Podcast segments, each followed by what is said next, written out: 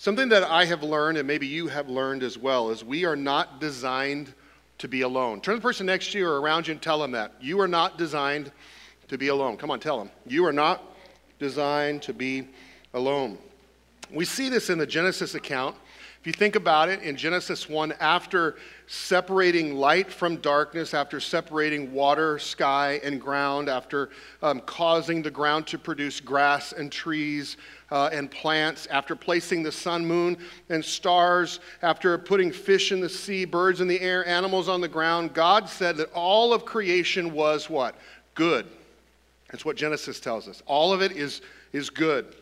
And then God created man, and God said, it is not good for man to be alone. Say that with me. It is not good for man to be alone. It should be on your outline. Take a look at it there. Let's read it together. God said, It is not good for man to be alone. I will make a companion who will help him. There's something about living out the fullness of humanity that requires others to be involved in our lives. We are not designed to be alone. The reason given for woman's creation, I, I, want you to catch this. This is just kind of a, a sub sermon in this whole message today. But the reason given for woman's creation is so that man would not be alone. It's, it's really clear.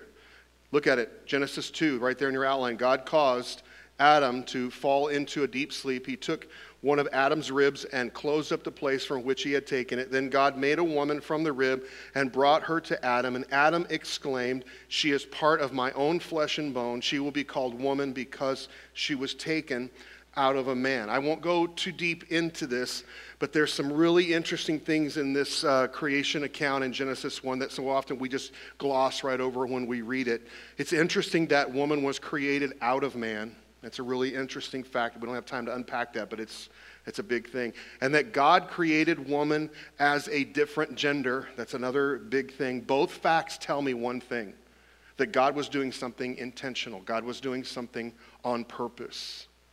And we need to see that coming into the, the really the end of our series today. Another aspect of this account rather grabs my attention in Genesis 2:25. Look at this. Now the woman or the man rather, now the man and his wife were both what? Naked, but they felt no what? Shame. Let's read that again. Now the man and his wife were both naked, but they felt no shame. In biblical tradition, to be naked was a shameful condition. Um, but in this case, though, there was no shame, there was no embarrassment. You know why? Because they were together. That's something that we, we miss when we read this account. They were together, they had community, and because they had real community, there was no shame. They could be completely vulnerable and transparent with each other. Only after sin entered the picture did they feel the need to cover themselves. It's interesting, isn't it? Sin destroys the, the togetherness that we have.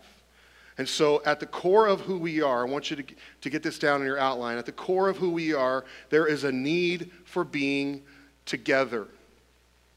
There's a need for being together. There is a yearning for companionship, for community. And that's one of the main reasons that Jesus came to earth to establish a new community of people who do life together, to, to restore togetherness through the redemptive work of the cross. Now, think about the truths that, that Jesus taught. Think about how he taught love others second only to God. They taught, uh, he taught serve others above yourself, forgive others as God forgives you. These and other teachings, they set the framework for the togetherness that Jesus promotes. Togetherness is deeply grounded in the heart of Jesus and in, in the, the heart of what he wants us as his people to experience.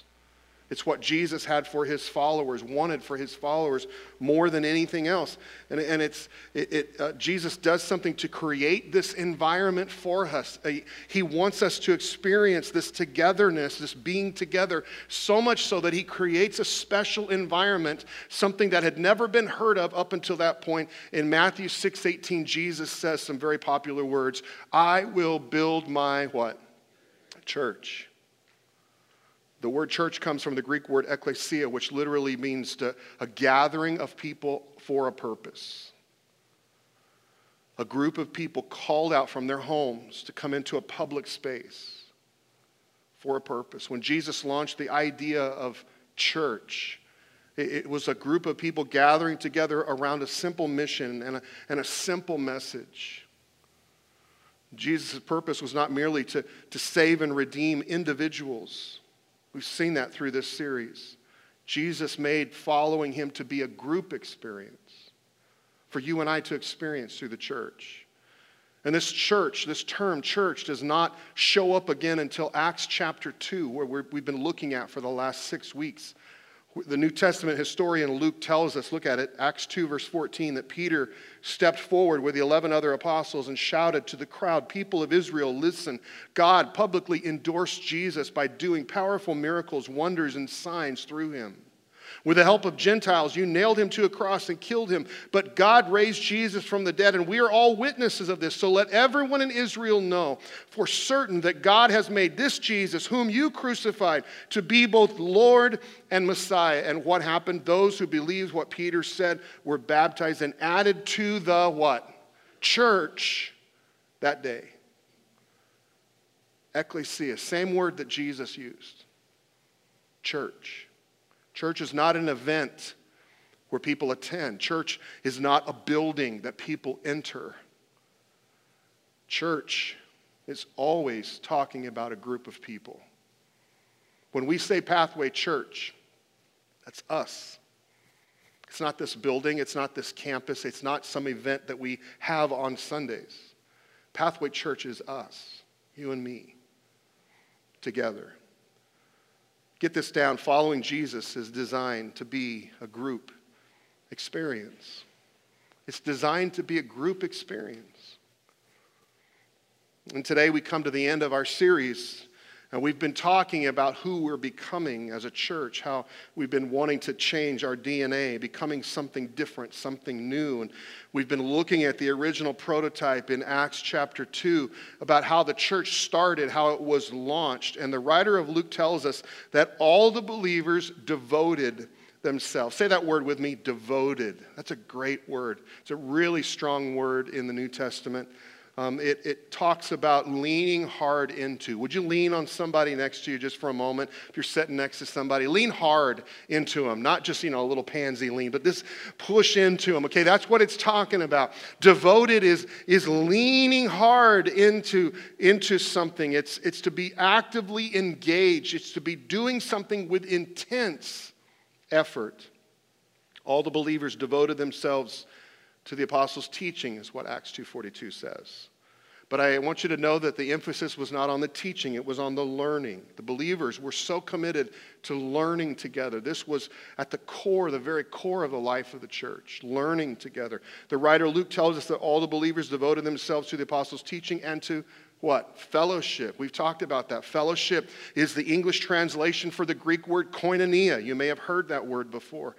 It speaks of an active partnership a group of people where every person considers the needs of someone else first, where they share everything, where they pull together rather than pulling apart. This is what the church is all about. This is the believers were committed to doing life together, not just learning together, but doing life together. This was the core of the church. The writer Luke tells us that all the believers devoted themselves to the apostles' teaching, to fellowship, and to sharing in meals, eating together to connect, to build culture. That's what they were doing, the early church. They were no longer Jews, they were now Jesus followers. And so they were developing a new culture. They were becoming a people group. They were bonding together. And they did that over sharing meals together. The believers were committed to this. This was very, the very core of the life of the church. Luke tells us, lastly, that all the believers devoted themselves to the apostles' teaching, to fellowship, to sharing in meals, and to what? Prayer to prayer. To experience what God was doing, they had to be praying. That's why the early Jesus, Jesus followers were so committed to praying together. This was the very core of the life of the church. And so these believers show us how together a church should be. That's the thing I wanted to talk about for just a few minutes today because we see all of these elements, these four elements that we've unpacked over the last several weeks. And yet, if we're not careful, we have a tendency to, to walk right past the most important bonding agent of these elements. It is the togetherness, it's being together, it's what makes it all work. Um, I think this is where we struggle in our culture. I think every church, not just our church, but I think every church struggles with this being together. I think the problem has to do with three concepts how we view, how we look at three specific concepts. It's, it's the words dependent, independent, and interdependent how we view these three ideas, these three concepts in our lives and in our, uh, how we apply them in our lives and, and, and really relate to them, I think, I think it's important for us to talk about them for just a moment. Most of us realize that being dependent on others is not always a good thing. I mean, we are very familiar with the idea of being codependent, right? How many of you are familiar with that? And so we know that that's not necessarily a good thing. And so we lean hard into this next idea of being independent. This is something that we Americans love. Um, our most important national document is the Declaration of Independence. Our country is built on this idea of being independent. We've been taught that our nation was founded on the idea of independence, which, by the way, that's incorrect. Our nation was not built on the idea, concept of independence. You know what it was built on? The idea of freedom. Big difference. Big difference. In fact, I'll take it one step further freedom together. That's what it was built on. Hmm. We've been taught that happiness in life comes from independence, right? If you just get out on your own, you live life on your own, you just you find happiness and fulfillment that way. And yet, we know, maybe we are, some of the most unhappy people on the planet. Why? Because independence is not the answer. See, friends, happiness doesn't come from being independent. It's true. Happiness isn't found in being isolated. By, by living your life with all of the barriers up and, and you know, keeping everyone out and having all the masks on so that people are remaining at arm's length, at arm's distance. That is not the way to be happy. Actually, it's the polar opposite. Fulfillment in life comes from interdependence. That's the concept that we don't talk a lot about in our culture. We don't talk a lot about it in church. It's from living in community with others, it's being together with others. It's kind of funny to me. This isn't on my notes, so Anthony, don't try to follow me on this. But it's kind of funny to me that we know this, but we don't apply it. I mean, we, we know that sharing life, sharing the things of life, is what brings the most fulfillment. And how I know that we know this is when we find a new restaurant that we like right? Or maybe a new food item. I do this all the time at our house. And I, I, I, all my family, they're like, would you just stop it? You know, but when I find something really good, it's like, just try this. Just, why am I trying to get them to try it? I'm trying to get them to enjoy it with me. Now, my wife has a tendency, she's not in the room so I can talk about her. She, she has a tendency that when I have her try something, she, she rolls her nose, I call it. She, yeah, it's okay. It's okay, you know. And then it just deflates me, you know. It's like, psh, why do I ever have you try anything? You know, it, it's kind of one of those things. You want to be, it wants, you want it to be a shared experience, right? Right? Come on, you know what I'm talking about. You find something good, you, a, a, food item, it's like, oh, this is so good. You have to try it. You have to try it. This restaurant, oh, it's so good. This movie was, oh, it's so good. You got to go see it, right? We, we, want, we want this shared experience. Why? Because we know that it's better when it's together. Hmm. Isn't that interesting? And yet we miss the fact that life could be better. Not just that food item, not just that movie experience or whatever we're talking about, but all of life could be better together. Hmm. Okay, let's get back to the notes. This is something that, that we miss out on. The Apostle Paul tells us this. He says, We are different parts that form one body in Christ. Each one of us is joined with one another, and we become, oh, good word, together what we could not be alone. I love that out of the voice translation. And we become together what we could not be alone. That's good. There's nothing like the church when the church is working right. It's really true. Acts 2, the church is working the way it's supposed to. Together, they experienced God working in them and through them. Look at verse 43. A deep sense of awe came over them all, and the apostles performed many miraculous signs and wonders. Look at verse 44. Together they gave this assistance to those in need. And all the believers met together in one place and shared everything they had. They sold their property and possessions and shared the money with those in need. And then they demonstrated their care for each other, not only in practical ways, they worshiped together. Look what it says in verse 46. They worshiped together at the temple each day, met in homes for the Lord's Supper, shared their meals with great joy and generosity, all the while praising God, enjoying the goodwill of all the people. And each day the Lord added those who were being saved. So being together became their deepest commitment. Being together, carrying out Jesus' mission together, glorifying God together, being together.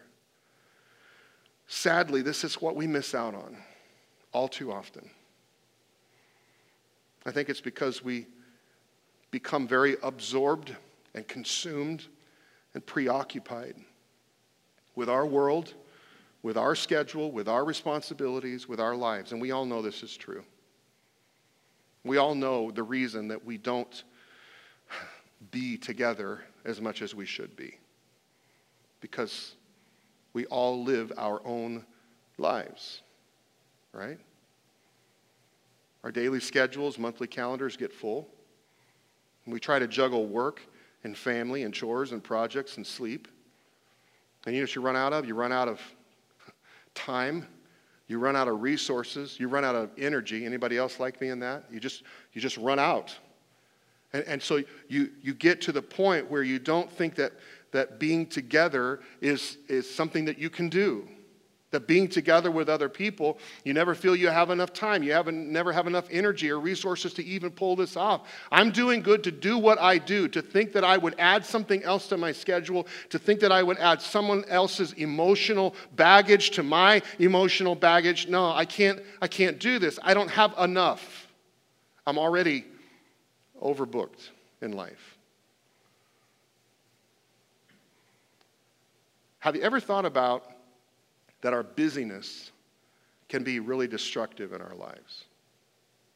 Now, I'm not talking physically. We know this to be true. We, we know all of this stuff medically and all this, you know, in the physical arena of how a stress level affects you and overworking and all these kinds of things affect you, how, how your health can be affected by an overextended schedule. We, we, we know all that. But have you ever thought about this on the lines of spiritually?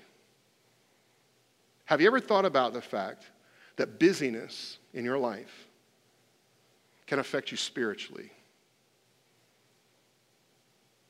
It's true.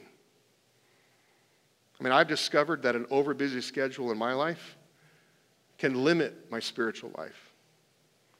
I've found that the enemy of my soul, Satan, tries to keep me busy at, at doing all kinds of things so that I don't focus on what's most important. And I've got to confess something to you all too often, the way I live my life gets in the way of what Jesus wants to do in my life. And I bet it's the same thing in your life. Something I'm sure of is togetherness doesn't just happen. It really doesn't. You don't just fall into a deep caring togetherness with other people. It just doesn't happen that way. Time has to be spent, conversations have to take place, life has to be shared. If you don't spend time together, if you don't share your thoughts and feelings together, if you don't experience life together, you'll never be together. Hmm. So, going deeper in relating, doesn't happen automatically, even though we would love for it to. Doesn't happen automatically. So if I'm not making time to be together with other people, it will never happen. And I won't experience life in the way that God designed me, designed for me to experience life. I won't experience church for what it's supposed to be. Don't know if you've ever thought about it, but church is way more than just this experience here on Sunday mornings. If it isn't in your life, you've got about a tenth of what the church is supposed to be in your life. See, I'm learning that Jesus never intended for me to do life alone.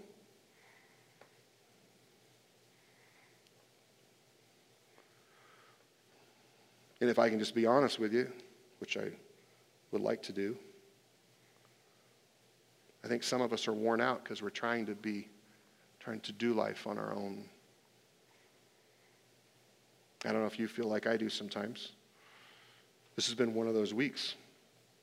A lot of things going on. Not just, not just your average work week living life stuff, but just things on top of that that have um, and I praying more and thinking more and not sleeping as good as normal and um, probably worrying more and stressing more than what we should be. And you realize at that point, we're realizing it more than ever, that I was never intended to make it alone. Neither were you. Um, there's this old African proverb that uh, I have not found it yet. If you ever find this for me, please buy it and give it to me. But I've never found it on a plaque yet. But I, th- I think this is fantastic. Go ahead, Anthony. Would you show it to us? When you run alone, you run fast, but when you run together, you run far. Isn't that good? See, something that we need to realize is your life is not a sprint. Your life is a marathon. Don't you wish that you could get to the finish line quickly? I'm not talking about you know dying and going to heaven. I'm not I'm not talking about that. But don't you wish in life sometimes that you could just be to you know in a season of life, whatever you're going through, don't you wish you could just be at the at the finish line like right now? Like whatever you're going through right now, don't you wish it was over like in the next 3 minutes? And that you would be done with whatever that, you know, season that you're going through, you'd you be done with that? I do. Man, there are so many times I wish I could hit the finish line. It's like, am I ever going to hit the finish line? How long am I going to be involved in this? Right? I mean, I'm stepping into things right now, personally in my life, in my family's life. We're stepping into areas now where it's like, I, I looked at my wife yesterday and I said, Is this the new normal? Because I wasn't really ready for the new normal. I liked the old normal. Do you know what I'm talking about? And all of a sudden, we're beginning to experience things and stress and feelings and, and the unknown in ways that's like, wow, okay, I wasn't ready for this. Wasn't prepared for these kinds of things. And um, I've discovered that I'm in this for a while. It's not a sprint, it's a marathon. And I've got to last. So do you. I want to run far, not just fast. I want to run far. Hmm.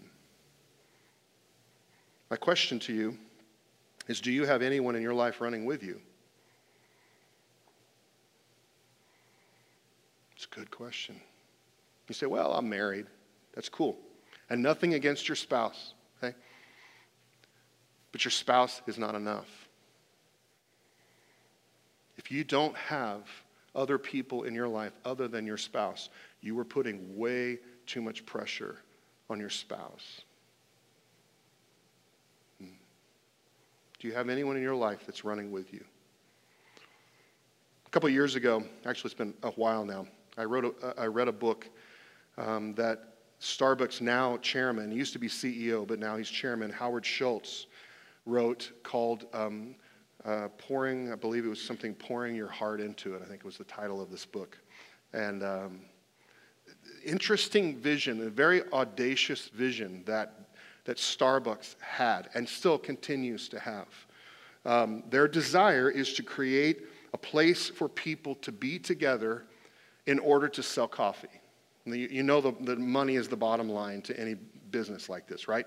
But the way they want to do it is they want not through advertising, not through better product, not through any, they want to create a place for people to come together. In fact, it was so much a driving force in the early times of, of Starbucks that they entitled it the third place. And I, I challenge you, go on Google and look up the third place concept. It was actually um, back in the 70s, a, a, psychologist, sociologist came up with this concept of the third place that you would have home, you would have work, and you would have another gathering place in your life. They called it a third place. And Howard Schultz said, We want to make Starbucks the third place in people's lives home, work, and Starbucks. Now, what's interesting is it wasn't new because it's been around for a while. The, the third place idea concept actually was being run and promoted, and they may not have even realized it, but it was being promoted through taverns and pubs and bars. And so Starbucks is really stealing the idea of having this gathering place, this community place, and they're saying we want to make it home, work, and Starbucks. He wrote this in the book. People didn't know that they needed a neighborhood gathering place, but when we gave it to them, their enthusiastic response overwhelmed us. That's how Starbucks has made their millions, right? Now, my issue isn't against Starbucks. I enjoy a cup of coffee at Starbucks just like you would. My issue isn't that they're trying to create a place like this because I've had meetings there and met people there and enjoyed the space that they offer, and I think it's kind of a cool environment. And one of our classrooms upstairs, we kind of modeled it after the Starbucks model, you know? And so we're trying to create that kind of space too. But here's, here's my issue and here's my frustration in being a part of a church all of my life and being a follower of Jesus who believes in the, in the work of the church on, on planet Earth. My frustration is that the church hasn't done this. They haven't created, we haven't created a third space, a third place, so that it would be home, work, church.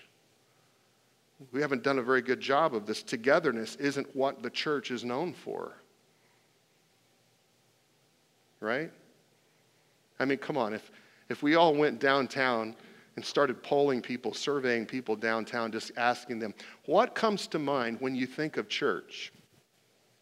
How many of you would know without a doubt that togetherness would not come into the conversation? When people think of church, they don't think of being together. Now, you may, only because we've been talking about it.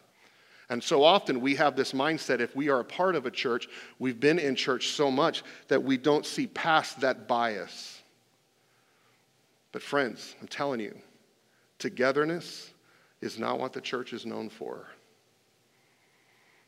Because we're not living how Jesus says we should live. Those are strong words, but it's true. I mean, come on. Look what Jesus says in John 13. All people will know that you are my followers if you love. Wait. So often we read this and think, if you love people. Oh, I love people. I love Joe on the street there, that homeless guy that I just gave, you know, a dollar to. I love people. I work with Susie and Cindy, and I love them, right? No, that's not what Jesus is saying. The each other, he's talking about other followers. In fact, in this setting, Jesus is talking to his disciples, and he's saying to his disciples, the 12, You group have to love each other, and people will know that you are my followers. Let's take it into Pathway Church. Pathway Church, Jesus says, Pathway Church, you need to love each other. Really love each other. Or the world around you will not know that you are my followers.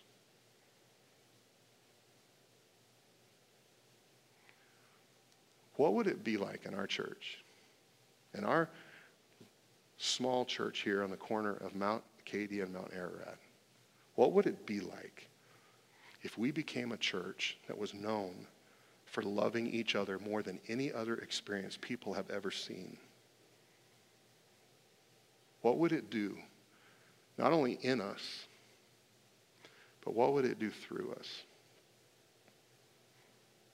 It's a good question, huh? This is the DNA change that we need. And I got to tell you something.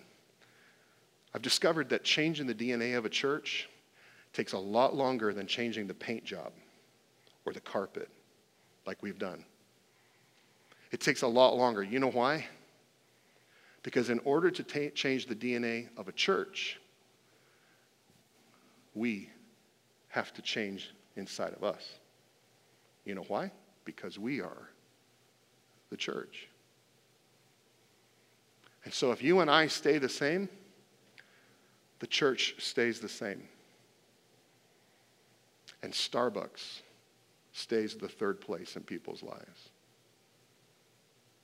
I don't know about you, but I'm not okay with that.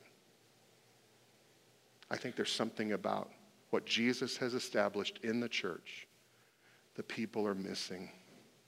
Maybe that you and I are missing. And it's time. Get this down. Jesus wants me to experience life together through the church. And I jotted this little phrase down after everything went out, so I didn't have time to put it on your outline. But I want you to write it down. It just kind of popped in my head the other day as Friday afternoon. Together only happens when there is more than one. Hmm. Together only happens when there's more than one. Right? So if you and I are living by ourselves, doing life by ourselves, not opening up and sharing with anyone in life, we will never be together. And if we are not together, then we are not doing life the way Jesus wants us to do life. We are not doing life the way it's designed by God. Would you bow your heads with me?